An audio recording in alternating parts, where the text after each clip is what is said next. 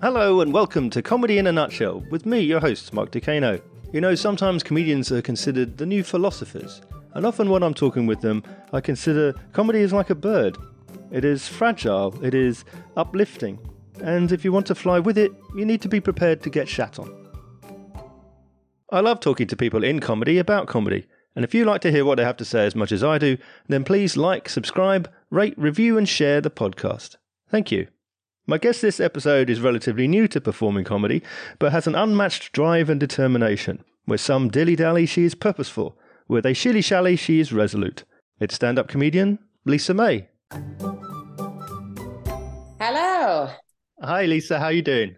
I'm good. How are you? I'm very well. All happy? Yes. Okay, let's go for it. Let's do it. What was it that made you decide to come from Norway to the UK to start with? Oh yeah. Mhm. So uh actually I had never actually been to the UK when I came here. Uh and I, was, I started university uh at the age of 19 and did six months. In Norway, everyone has to do this thing called ex.phil, which is psychology, philosophy, and logic before you start like a specific subject. Right. Um, and I did that, and uh, I I was never very good at at the studying anything. Like keeping my attention long enough was hard. Um, and I thought I'll just take a, a gap year. Uh, and in Norway, all the men at that point had to go in the military at 18. right. Um, and when they go into military, they they they get extra points to then contribute to get into the kind of degree they want. So we have a Hmm. point system all over Scandinavia, and you women can go to in the military as well. But if they work in in healthcare or with children, they also get points. So Hmm. that's why you have so many Scandinavians as au pairs in the UK. Okay. And so I was like, I'll do that. I'll just take a year off uh, and go to the UK and be an au pair. Uh, and that was a, a gap year. That's now 25 years. A 25 year gap year, basically, yeah. is what I'm on. so, what was the impetus to remain then?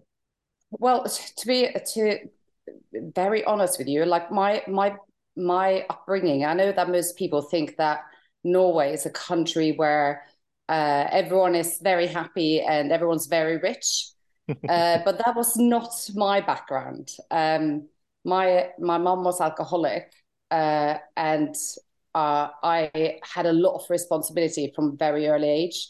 So from the age of nine, I pretty much took care of my two brothers. Right. So when I when I came to the UK, that was the first time I was able to concentrate on myself or even think, who am I? What what what what do I want? Yeah. And so for me, the the the decision to stay was also more a necessity in being able to create my own life because I was I was basically responsible for everyone Yeah. uh, in Norway. So I thought um, I'll stay for a little bit longer. and here we Yeah. Um, but in that time, you built up a successful company before you suddenly then decided to become a comedian. I mean, what's the story behind that? Yeah, the way I got into comedy is quite interesting because when I came to the UK, what I really wanted to do was to be an actress. hmm Uh, and I did drama school, uh, musical, and stuff in, in college in Norway.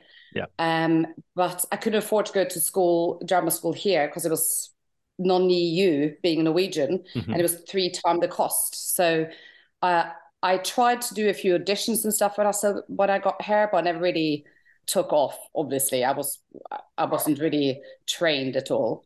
Right. Um, and so um, I then went into business just by chance. Like I, I, I worked at an advertising agency for a couple of years in my mid twenties, and then I got pregnant at the age of twenty five. Mhm. And after I had my daughter, I came back t- uh, to the agency, the advertising agency, and they couldn't give me my job back, but they said, "Well, we got this thing called SEO that we want to like try out. You could do that part time." and and that's how I ended up doing SEO. I was like, well, yeah, I have no idea what that is. I had to actually Google search engine optimization, which is very ironic because that's exactly what it is. And uh, and I mean, I I just got that bit. Like I I was it, the the technical and creative elements merging like that Mm. was perfect for my brain. Um, and I got very good at it very quickly, hmm and then decided to start my own agency. Yeah. Um, and then when I get really focused, I really focus, and I was like, I I'm gonna make the best agency out there, and that was really my big mission. Mm. And having come from like that, both my parents were bankrupt. Uh, as I said, my mom was alcoholic, and I had never really had any money. Right. Like we had a quite often like times where um, we hadn't paid the electricity or we had to move because she hadn't paid the rent and that kind of stuff. Yeah. So I really wanted a different life for my kids. Mhm. So when I started the agency, it wasn't a kind of like I want to be an entrepreneur and I want to be a CEO. It was more like I will make a life that's better for my kids. Yeah. Um, and and that kind of motivation really focus focuses your mind to to achieve. Um, and so yeah, I built the agency uh, from scratch, and and it was just me. I had no experience in business, Yeah. but I have always been very. Uh, maybe because I've been so responsible most of my life, I've been always been very good in believing in myself. I don't really need anyone else to believe in me. hmm Like if I think I can do it, I just do it. Yeah. And and and that turns out to be the perfect thing in business. Um, and so I, I I built the agency, sold the agency, yes. and then had a complete and utter like breakdown, like burnout on a massive scale.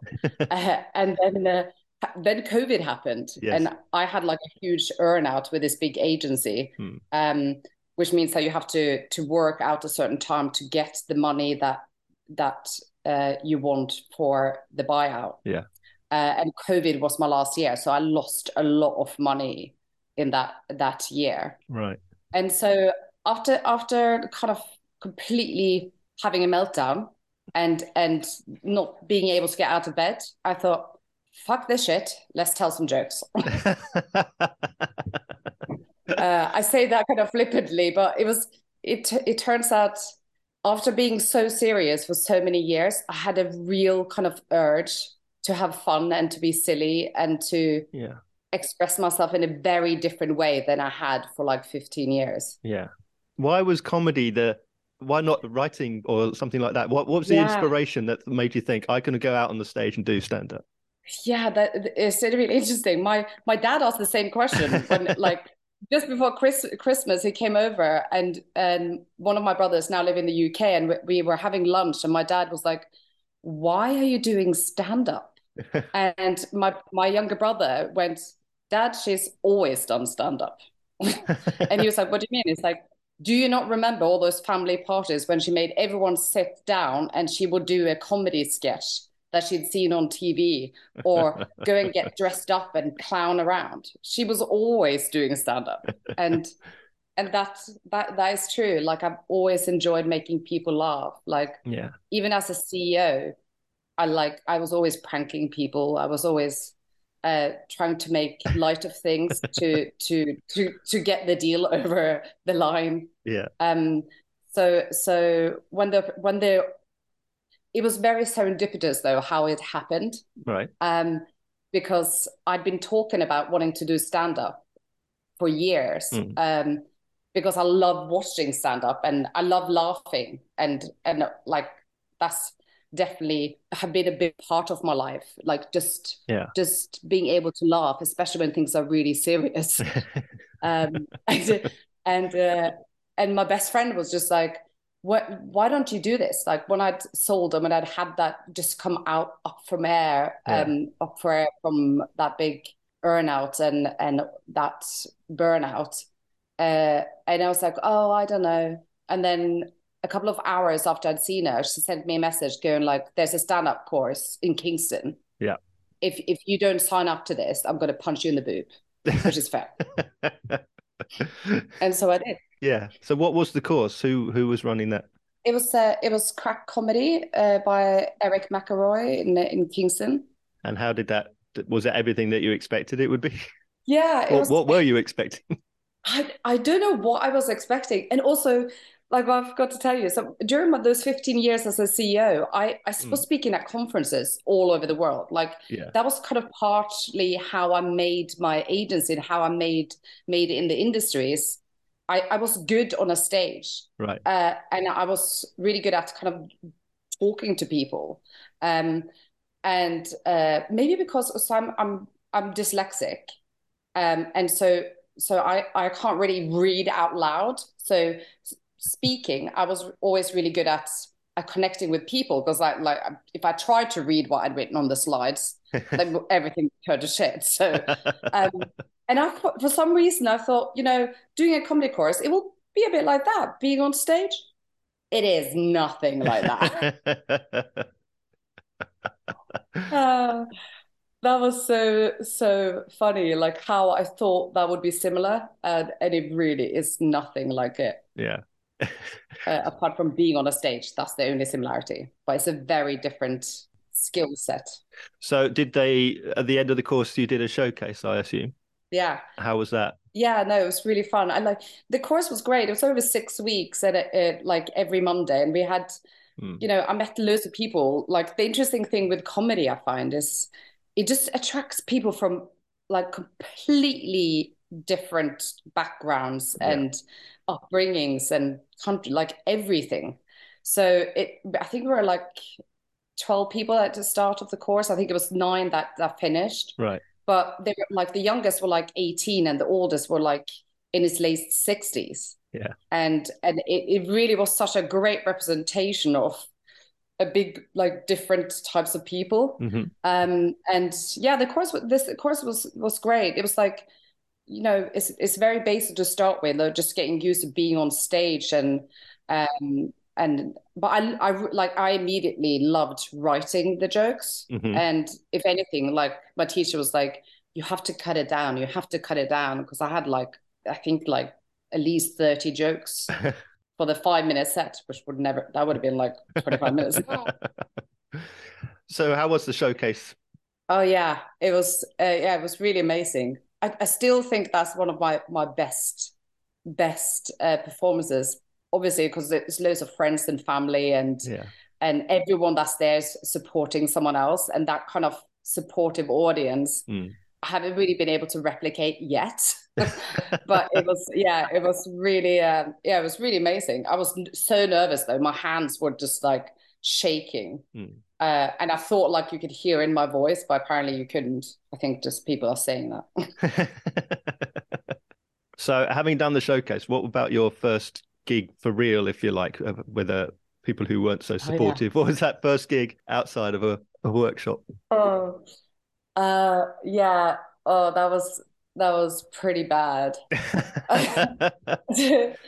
Um, so the first the first gig I did outside of a showcase was an open mic night, right. but it was open mic night with the musicians as well. Okay. And that is just awful. So I thought I don't know what I thought, but um yeah, that was the first and the only time I've done an open mic where you have mixed Yeah. types of acts Yeah. because it was mostly musicians, and this place was was known for being an open mic for musicians. Yeah. But they also let comedians come on, so we were like three comedians scattered around with an audience entirely wanting to listen to music, Is that in Kingston? and that was yeah, Was that the Grey Horse? yes, I didn't know their open mic nights did comedy as well, and I and even I've done an open mic there like you know thirty years ago. oh my god, no way, It's always been music. exactly, It's always been music. yeah, I didn't even know they did comedy there. yeah, yeah, they do, they do. uh, I think it's more they do allow it. yeah. But I think if people are going to go and see comedy, they have to know they're going to be seeing comedy. Yeah, yes, exactly. and it, that is not there. So, well, I got the kind of bombing out the way really, really early. I think you have the, comedian has to die on stage quite early to kind of you know Yeah. the reality check, if you like. Yes, for sure. Yeah, that was that was quite quite quite. I got through it though. Like I got Yeah. through all the jokes and stuff, but I don't think anyone laughed. But but I suppose but but it did actually teach me something because I was like, you know, if no one laughs, you you you can panic or you can continue. And I was Yeah. like, I'm just gonna get through this. Yeah. and so it was fine. Good. Did you you were talking there um, a minute ago about always getting family to sit down and pay attention while you, you did your stand up. Did you have comedy in uh, Norway growing up then? Was that Yeah. was that a big thing in Yeah.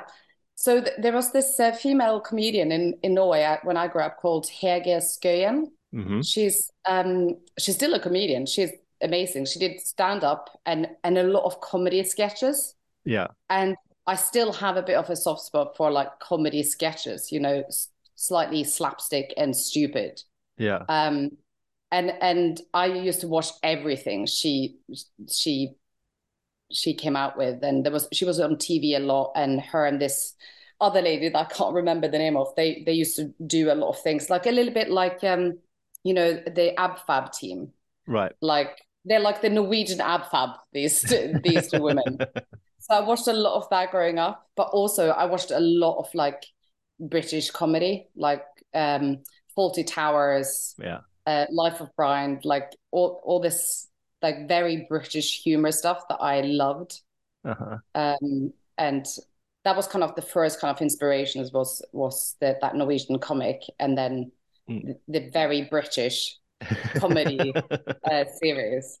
Yeah. So having seen these these types of comedy, appreciating that they may have inspired you in some way to take a, a comedy as a as a course, did they inspire Mm. the kind of comedy that you wanted to do as well? Oh, this is a really good question. Um, no, not yet. But I I I do feel like my comedy is changing now. Like Yeah. as you start as a comedian, you kind of very often I, I feel like certainly for, for for me this is the case. I started off doing jokes that I knew people what I thought people would think is funny Right. rather than telling like my my stories or or my kind of comedy like Yeah. it takes you a while to find your voice I think Yes. so I did the you know I I started off telling jokes about the thing things that everyone will relate to Yeah. which I think is makes sense Mm. but also I don't feel like it's quite representing who I am yet or the kind of comedy I want to do Yeah. So are you mindful of your persona when you're on stage? I mean, how are you are you acting? Is this a character that you play? yeah no this is yeah this is a scary thing no i i'm not um i i'm not i'm i i think i'm quite similar off stage and and on stage if anything if i could bring a little bit more of my actual character to stage Yeah. that would be better but it, it's i think as a as a female comedian and and as a new comedian Mm. i i know there's a lot of things that the audience has to get over before they warm up to you okay. and and I, f- I feel very uh, aware of that, Mm. uh, and so haven't quite found my my way to to to be myself completely, and for the audience to warm up quick enough to who I really am. That sounds complicated, but I just I just think that there is a so I'm I'm, I'm also really interested in psychology and neuroscience, and and uh, um, as I was started up comedy, I was supposed to start a master's in applied neuroscience, and then took a weird segue into comedy. but I do think there's a lot of interesting kind of overlaps on there, like understanding people and understanding humor is a very kind of unique. Um, you can a lot understand a lot about people by understanding what makes them laugh, what makes them kind of engage and connect with you. yeah.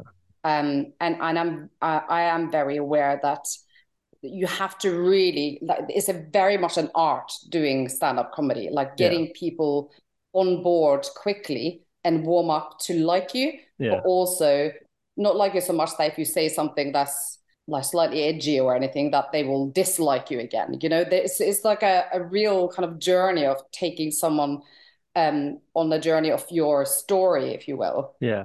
and and that's what I would like to get to where where I can like tell some of my actual stories Yeah. and uh, people get to know me, um, but also find it funny. being on stage, comedians talk about it being like a, a, a form of therapy. Does it being in the spotlight make it easier to talk about those personal stories and to talk about your, yourself?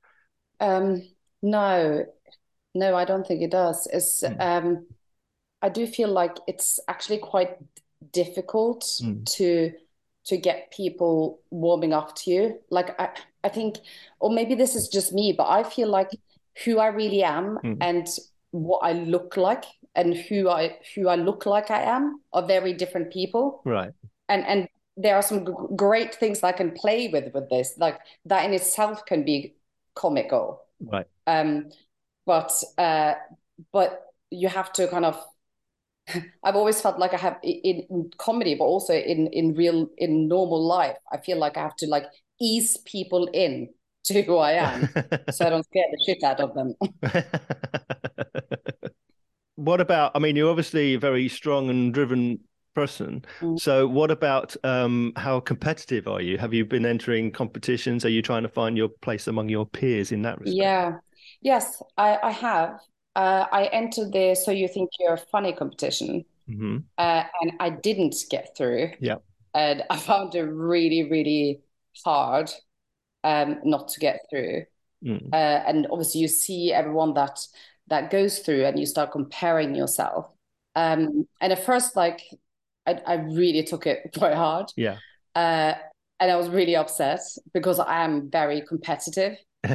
but also weirdly, I think the things that drive me more, like, mm. you know, the reason I did so well in my career, mm. uh, like I never really had anyone praising me saying, well done, keep going. Or like I, I've, I've always done this from within myself. Right. So sometimes someone's someone saying, no, actually, we don't think you're quite good enough actually spurs me on rather than for for a couple of days I was really like upset and, and bad mm. that I didn't make it through but also I was like, well, yeah, they're not right. Like you know, it's very subjective, and yeah. it is also very much about the, the the night. I know that they say it's all about how you write and stuff, but you know, I I know that I I am getting better, yeah, and I am I'm improving. Um, and although it would have been really lovely to have that on, on you know on your comedy CV that you made it through to this semi final, yeah, it doesn't really matter like what matters if is if I think that I am getting better and mm. and that I can find my voice. And and and I think this is what what not getting through has has made me think about more. Like what are the jokes that I want to tell? What, what why do I want to tell them? Yeah. And and why am I really doing this? And and it certainly isn't for a competition or for someone else. Yeah. You know this is really comedy for me is the first time that I'm doing something that's just for me. Yeah. I have I have two kids. I've I've done the the business thing. I've been married and fucking divorced. and we all. So so yeah. and and had to pay for it. um, this is really the first time I'm doing something completely just for me. Yeah. Um, so even if I don't make it through a competition, I I I am still doing it for me. So now now I'm really aware. Like, well, if you're doing it for yourself and you really want to want to find your voice and that this somehow will also help me with my own self-development yeah. then then it does the competitions doesn't really matter that that much. It's sad but oh well. You know what they say what doesn't kill you makes you funnier. I don't know if anyone says that but they should say that. They do now. Yeah they do now.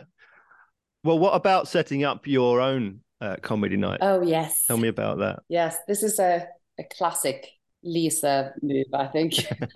so when I started do, going on the circuit, doing the open mic night, so obviously I have I have two kids. Mm. Uh, one is already at uni, but um, it's a lot of stuff to juggle. And and for some bizarro reason, most like open mic nights or like first year comedy nights, they're all in bloody North London and East London. Yeah. Uh, and there was a lot of late nights. I could only really gig on two nights a week, Mondays and Tuesdays. Mm-hmm. And so, like, I just didn't have any life whatsoever because I was always on the bloody trains. um, and another thing, like, what I realized really early on was that the kind of first year of comedy mm-hmm. and how the comedy world works is like there seems to be some like like rite of passage that everyone talks about. Like you have to do the open mic night and you have to do these god awful bringer gigs. Mm, Um, yeah. which the bringer gigs being you have to bring an audience member with you. So not only do you have to traipse to Dalston, but you also have to find a random friend that isn't really bloody tired of your jokes Yeah. to come with you to said place and to buy some drinks so that the pub will be happy. Yeah. And oh God, there are like there's some awful, awful gigs out there. And for a few weeks in November, when I've been going for like six months or something, I was just I was considering quitting because I was like, what is the point doing all this work to tell jokes to 10 other comedians that are not wanting to laugh Yeah. um, and then go home. Like, what what is this point? And and so then I was like, well, why is there no people at these gigs? Like, why why why do we have to bring people? Mm. And so I asked those people about this, and they were like, well, you know, the you know the promoters are often comedians, and and they don't really know how to promote it. I'm like, and I guess like a lot a lot of comedians that start their own night, they're doing it because they want stage time, which is totally understandable. Yeah. Um, and I do think that there are some some value in in these gigs for testing out jokes and stuff. Yeah. But as a new comedian, you don't really like in the first three months, I still hadn't done any gigs that were to an actual proper audience since my first gig ever. And I was like, what the hell? Like what that this seems mental. Like, oh, everyone has to do this. That's why I kept on get, being told, like everyone has to do you have to do at least one year on the open mic circuit for Mm. no money to only comedians. And I was like, I don't think I do. yeah. So I I just thought I I'm pretty sure I can get more people in a pub myself. Yeah. Um, the agency that I I ran was the SEO agency Hmm. and and digital PR. So it wasn't it's not difficult for me to make a website and do all of that. So um, after a particularly bad gig, uh, again an open mic night in uh, in Teddington, where I had to tell my jokes in front of an eight-year-old child because it was just an open room in a pub. Yeah. I was like, "That's it. I am. I'm like, I'm doing this." So, uh, a few hours after I got back, I had already built the website and registered all the Instagram, all the, all the, all the stuff that I needed Yeah. um didn't have a pub yet and then then then went to because my agency used to be in Surbiton where I live Hmm. um and so I knew a lot of the the local businesses in this area Yeah. um so I just went into all the pubs and and asked them if they ever thought about doing comedy um had one pub really interested uh but it was again it was like an open pub and they wouldn't close it off or anything and Right. like that didn't seem ideal then I walk into the Surbiton Flyer, and Richard, who owns that that place, was happened to be there on Mhm. that day. Yeah. and I'd I'd kind of known of him uh, from from uh, having my office in Surbiton, and I was like, I want to start a comedy night. I know you guys are closed on a Sunday, but how about you let me have the pubs on Sundays? I get loads of people here and comedians, and and we do this. And they were like, yeah, absolutely. Um, and uh, and then I was like, oh shit, I'm gonna have to find some comedians. So I was like, okay. So I uh, then started booking comedians that that I had seen already on the open mic circuit. Yeah. But I knew that I also wanted this to be different. Mhm. I kind of wanted it to be a, a a mix of all of this, like a bridging bridging one, where Yeah. you have the au- audience that you get pro gigs, Yeah. but new comics are also uh, on the bill. So Mhm. I wanted one big headline. I wish I, I wish I knew I had to pay for, and I Mhm. wanted them to be like really big headliners that would also pull a crowd. Mhm. And then, then the first few months, I had mostly just the big headliner and all new comedians. Yeah. And uh, the first, the, even the the first one, we we we had a packed house, 60, 60 uh, tickets. Mhm. There was 60 registered tickets, and I didn't even know how to fit everyone in the pub because that was really full. Um, and that was in the end of November, and, and I had Mark Simmons as the headliner, and he was amazing. Yeah. It was so good. Yeah. um, and and then he then he went from there, and now now it's more like a, it's still a, a very much a mix, but now I have some like semi pros, maybe a, a few ten minute acts that are more experienced. Yeah. But it was still the main the main purpose of this is to to have a place for new comedians to get an actual audience. Yeah. Um, but also saying that I don't, I don't want it to be a place where any old comedian can come on. I, I really wanted to make sure the quality is high. So I still painstakingly choose every single comedian uh, on the bill. Yeah. And and and really think about the all the parts that I think is important, like diversity, like the, the amount of times I've been the only woman on the bill. Yeah. Um, even on the open mic circuit, I'm like, seriously. Mm. Um, so I I try really hard to have at least 50 50. Um, Mhm. and also from all other um, backgrounds. Yeah. Uh, and have actual diversity is is really important in comedy. Yeah.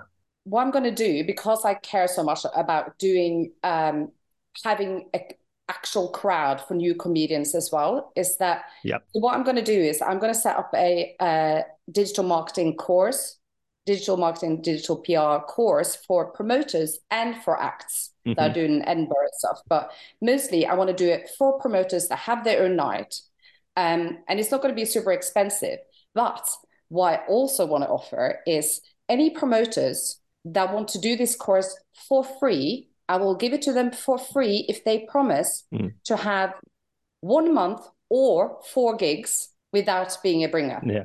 because that would be amazing Mm. so that people can actually do these gigs get an audience and cut out the bringer kind of policy Yeah. because i just don't think it's it's not good for anyone but bringers usually don't want to be there and it's really stressful as a comedian trying to find people and also it's not a representative audience because the bringers often are other comedians Mm. or they're friends of the comedian so they're laughing and what you get back is different so if anyone wants to do that they can dm me um, i'm going to set up a um, a page for the course Mm. in the next week or so uh, and then get sign up. So i'll do it all online so it's not going to be difficult. It'll, it'll be like two three hours course and i'll teach people how to set up uh, google maps which is the biggest thing like google maps google business Mm. so that you can be found in the search engines because stand-up comedy is very much a local intent thing. Yeah. so in search engine is stand-up comedy in location.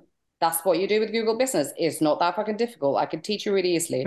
And instagram and facebook uh, uh social, like paid social Yeah. those are the things that really work but also i can teach them like what to do on their website to really be found for their names and stuff and and things like uh, why they should not be using Linktrees I will, I will i will tell them exactly why but that is one of the most frustrating thing as a Yeah. as a techie seeing all these people use Linktrees ta- basically giving away their their property because Yeah. your website and, and your content is your property and Linktrees makes it impossible for anyone to find anything Yeah. unless they go through everything manually Yes. Exactly.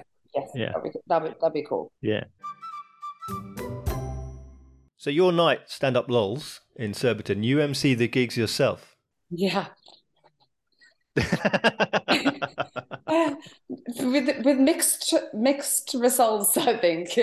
Um, but yeah, I, I thought you know I know loads of people recommended to me that you should hire in an MC, but I'm like I'm very particular with how I want the audience to feel and how I want the the comedians to feel. Mhm. And I just I tried once and I didn't really like it.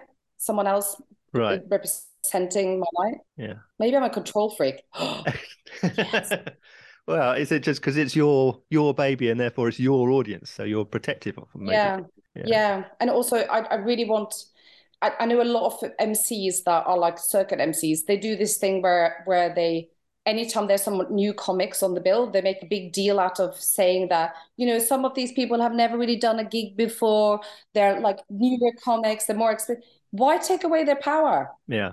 Don't take away the power. Like the audience will laugh or they won't laugh. You don't need to tell them anything. that's that's the comedian's job. Yeah. So how do you find being an MC as opposed to uh, an act? Yeah, I, I'm liking it more and more. Mm. Uh, when I remember the names of acts, Yeah. I would say that was my most embarrassing moment ever. Um, I just like it's so weird. My brain is like, you tell me a story, I will remember that story forever. But you like you tell me a name, and unless you repeat it 50 times, I won't remember the name. Like I, I really struggle. So that's not really an ideal thing for an MC. Um, but I do I am liking it more and more, and I'm Mm. getting more and more comfortable with it. yeah. Um, and I do quite like the kind of, you know, reading the room and knowing when to to up the energy or Yeah. you know, I think that's really the MC's job to to make sure the whole night goes well. And if someone's gone on that's been a bit low energy, bringing it up for the next act. If I know the next act has more energy, so Yeah. people don't get shell shocked, Mm. or or how to bring the energy down after a musical act, for example. Yeah. Because no one wants to go after a musical act. They're like, Yeah. God, my joke's going to sound really boring now. what about the improvisational side of it? Do you do you have sort of set go to jokes to pull out, or is it all off the cuff, or is it hard to improvise on that basis? It like I am. I knew for sure I am not really good at this yet. Yeah. But um, th- that's actually one of the things I I am wanting to do next is to do an improv course because Right. I think that's really the only thing that that's going to loosen you up to be able to do do proper audience um kind of engagement and stuff. Mhm. And I, I don't really do much of that at the moment. Mhm. Um, but I do have so many acts on as well that, that there's not so much I could, can do. Uh, but yeah, I, I I would love to get better at that, and and I, I do have a few things. Like I have a few jokes. Like my um my old comedy teacher Eric um has has been amazing at supporting me even after the course, Mhm. and he always says like ask the questions that you know, um ask the questions that you know you have a joke for. Yeah. So, you know, asking someone a, a leading question, that's Yeah. that's like a trick that every MC or every comedian really uses. Mm. And that like just reminding myself of that has really helped because that's that's when you can there's oh you you you know you can just trick them into leading up to your joke. yeah. Exactly. Yeah. So, what so far then have been your best and worst gigs? Uh, so uh, weirdly, the best gig was uh, my So You Think You're Funny heat. so although they didn't like it, I thought it was amazing. I really enjoyed it. And it was because, again, it, it was there, that was probably, that was definitely the biggest audience. There were like 100 people, I think, at the Crack Comedy Brixton venue. Um, Mhm. And everyone was really there up for comedy. So, you know, that for me is the ideal when there's a lot of people and you can feel the energy. Yeah. Because as a comedian, you can really then, it, it makes such a difference. That's why we do it. We do it for the lulls. We want the lulls. Give me the laughs, the belly laugh, ideally. So that was that I really enjoyed that. And weirdly, that was like super high pressure because it was a competition. But Hmm. it turns out if it's really high, high pressure, I do better. Yeah. Um, so yeah, that that that was probably my my best one so far. Mhm. And worst ones. Where do I start? Oh God. Yeah, there've been a few. Uh oh my God. I don't I honestly don't know where to start. There's been there's been quite a few that have been quite bad. Um Hmm. that there's yeah, there was one that, that I I really didn't like because it, it was a, like one of those it wasn't a bringer event but there was only comedians and it was in a really dark basement Mm. and the base uh, the MC was just rude and a bit aggressive and made everyone feel really rubbish Right. and like it just felt like a it felt like being in a prison telling jokes it was just the whole atmosphere was Oh, just wow. awful um and he made everyone feel really bad um but and it, the weird thing is like I've done gigs where I've done worse than that like my performance wasn't that bad but the whole energy thing Yes. you know I don't understand why why a MC would want their acts to feel bad about themselves. Like, yeah, what what do you what do you get from that?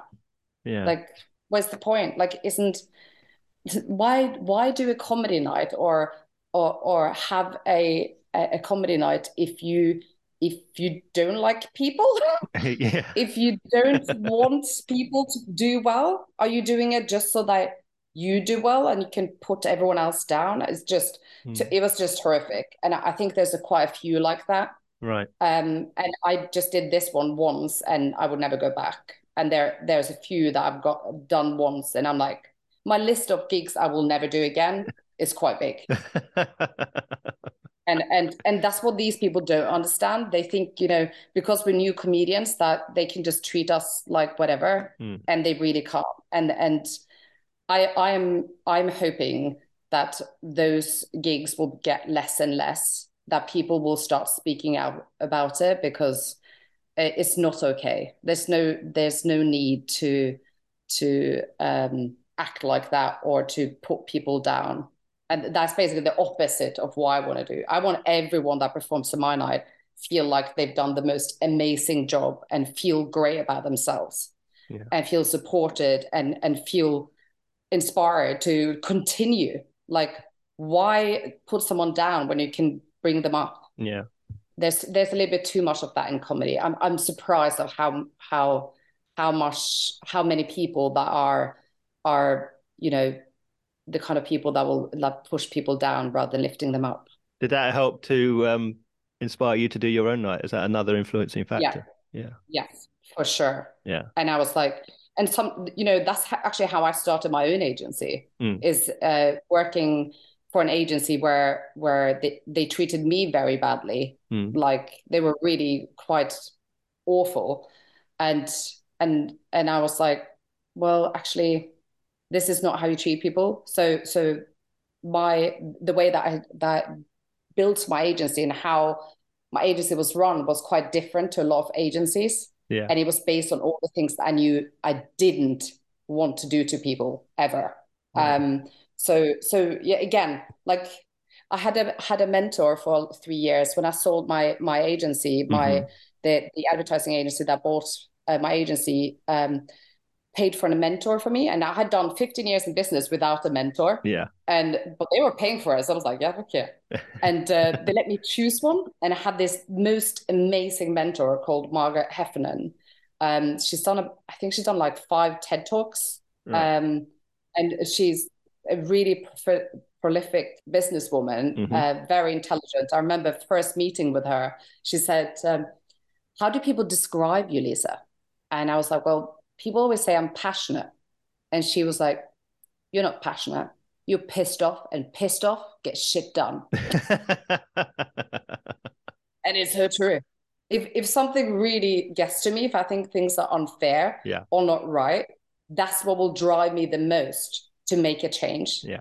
And that's really what I want to do with stand up lols. Yeah. That there is no need to treat new comedians like shit. I want everyone to be treated well and I want everyone to be represented, and I I I want to show that we can we can be nice to each other, yeah, and lift each other up instead of dragging people down. That's enough of that, I think. Yeah. Let's just rewind a little bit back to we were talking about the comedy that you saw in, in Norway and, and British comedies that you would watch. How does comedy differ culturally between Norway and the UK? Yeah, I think um, Scandinavian culture is quite similar to British in a lot of ways. Right. Um, in in this, like, I think there's more British comedy in Scandinavia than American comedy. Right. Okay. Um, as in like, series and stuff. Mm. Um, although, because I know I know a lot of other European countries is more Americanized or more into American humor because I think that's for for Europeans. I think we think of British humor and American humor as a very two distinctive different things. Yeah. but especially from movies and series and and and sitcoms and stuff, I guess. Uh, but um, I think Norwegian humor is more similar to the British anyway. Right. Um, but saying that, there are some really big differences uh, culturally that has taken me many years to get to. Is that in the UK, if if you know someone well, you will take the piss out of them. Yes. Like significantly, like really, like even kind of meanly. Yeah. And if you don't know them, you'd be super nice to those people. Yeah. In Norway, it's the exact opposite. We would be super rude to people we don't know, like like rude, quite rude. And then but we would never really cross the line. Like you, you don't have the same take the piss culture. Maybe more so now, but when I grew up, it, it was that was the biggest difference I found when I moved to the UK is that Hmm. like just how that banter and that taking the piss was such a big part of the the everyday humor. Hmm. Uh, now I'm at, I feel like I've, I've completed expert level of taking the piss, but, but it took me a while and, not to be offended and stuff. yeah. Um, but but in terms of like the stuff that I watched and stuff, I I also quite like quite slapstick stuff and and there's more of that I think more like stupid humor in Norway. Hmm. Um, like um, Viggo Venn who just won uh, won Britain's Got Talent. Yes.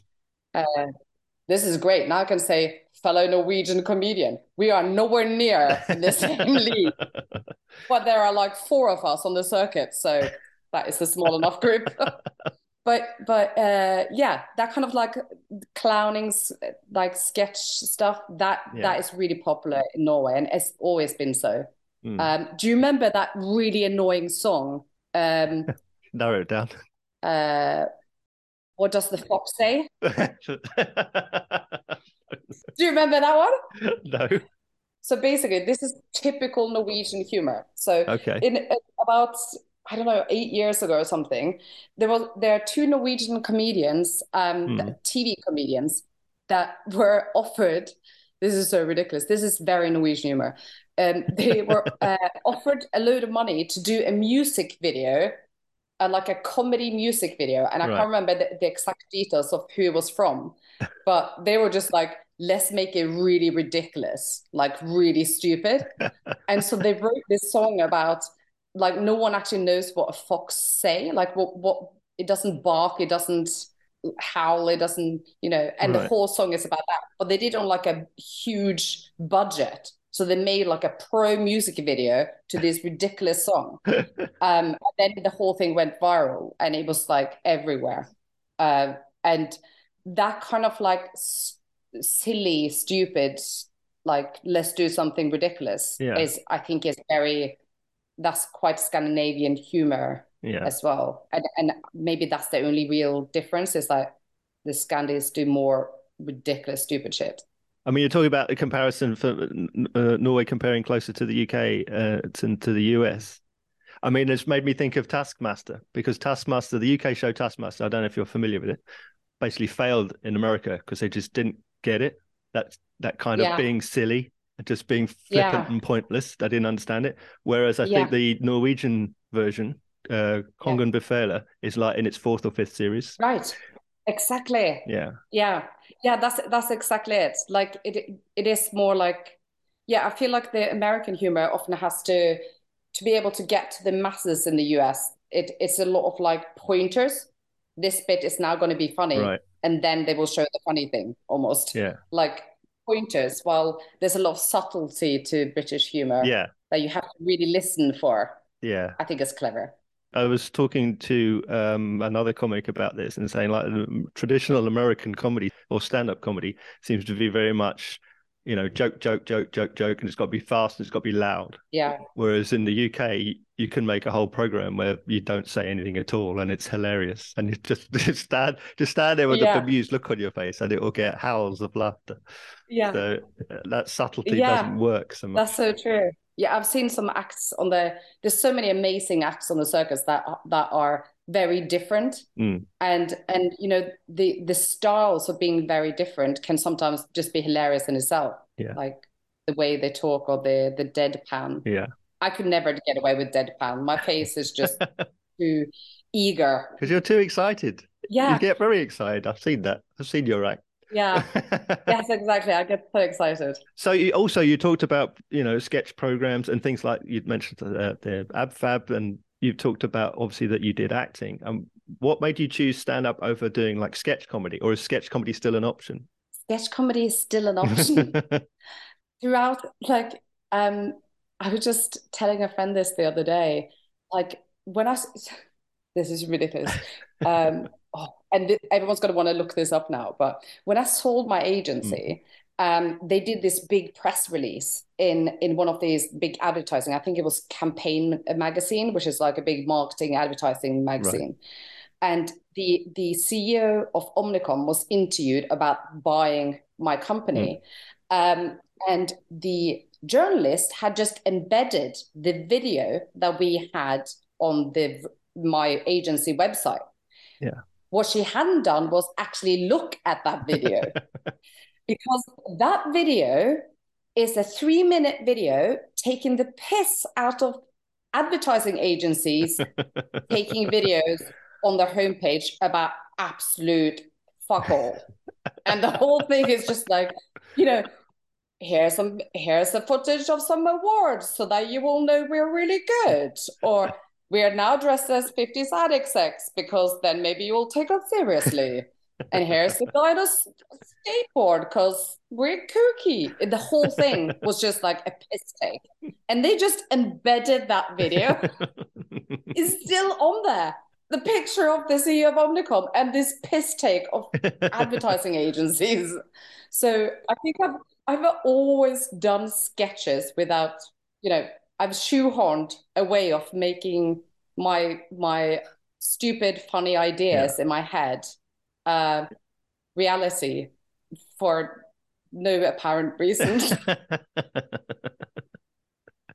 Other than it'd be really funny if anyone actually bothered to watch it. Yeah. what are the key lessons that you've learned so far then? What have your I mean, we talked about your philosophy for your your own comedy night. But what about the lessons that you've le- personally learned from your experience so far? Um, yeah, I've, you know, I've learned so much in the last year about about people mm-hmm. for sure, but also about like I've I've had a lot of thoughts about why I want to do this. Like, yeah. what makes me want to to do comedy? Like, there's after running an agency for 15 years and selling it, mm there's fuck all money in comedy. Yes. so you have to really fucking love it to do it. Yes. um, and and and that's really my biggest kind of discovery mm. is that, you know, sometimes I like I feel really frustrated and and angry that I didn't do well, or I feel frustrated I, I've spent an hour and a half to go up to a gig where there are five other people. Yeah. But most of the time, what it gives me is is is something that I haven't, I didn't have before. And that is like a, a joy of being silly, a joy of telling jokes, a joy of seeing people smile, mm. or even the joy of seeing someone roll their eyes. you know, sometimes it could be quite funny to like shock someone or like see them like have some kind of reaction, you know. Yeah. The big thing for me has been like the connections with the, the connections with the audiences, even if they were just other comedians or mm or or talking to people that also love comedy and and and and that brings a lot of joy. So sometimes the purpose can just be joy. Perfect. Lisa how can we find out about you and where you're playing? Oh uh, yes where i have got a website that I never update like everyone else. Yep. uh, uh, but probably on my my instagram stand up lisa mm-hmm. may. I keep up to date so now the final question, the one we've been building up to the whole time, is what way would you summarize comedy in a nutshell? Oh, um, um, comedy in a nutshell is the joy of connecting with people through laughter. Mm-hmm. Is that a nutshell enough? You can have a big. You can have a bigger nutshell. Okay, good. Yeah, I think it's up to you. Are you if yeah. you are happy, then I'm happy. But you yeah. feel free to expand. Yeah, no, for me, I I, I think that's it. Is is I think there's something magical about laughing, and mm. having come from a, a background where there were there there were a lot of challenges. There were a lot of of of pain and anger and um, challenging times. Yeah, it you know, it is through those dark times that you learn to laugh with your belly, where you really experience joy I think there's a, I think it might be a Japanese expression that says, um, "Blessed are the broken ones because they let the light in." And I think comedians are very much those broken ones, and they let the light in. Beautiful. Lisa, thank you so much. It's been absolutely fantastic. Thank you so much.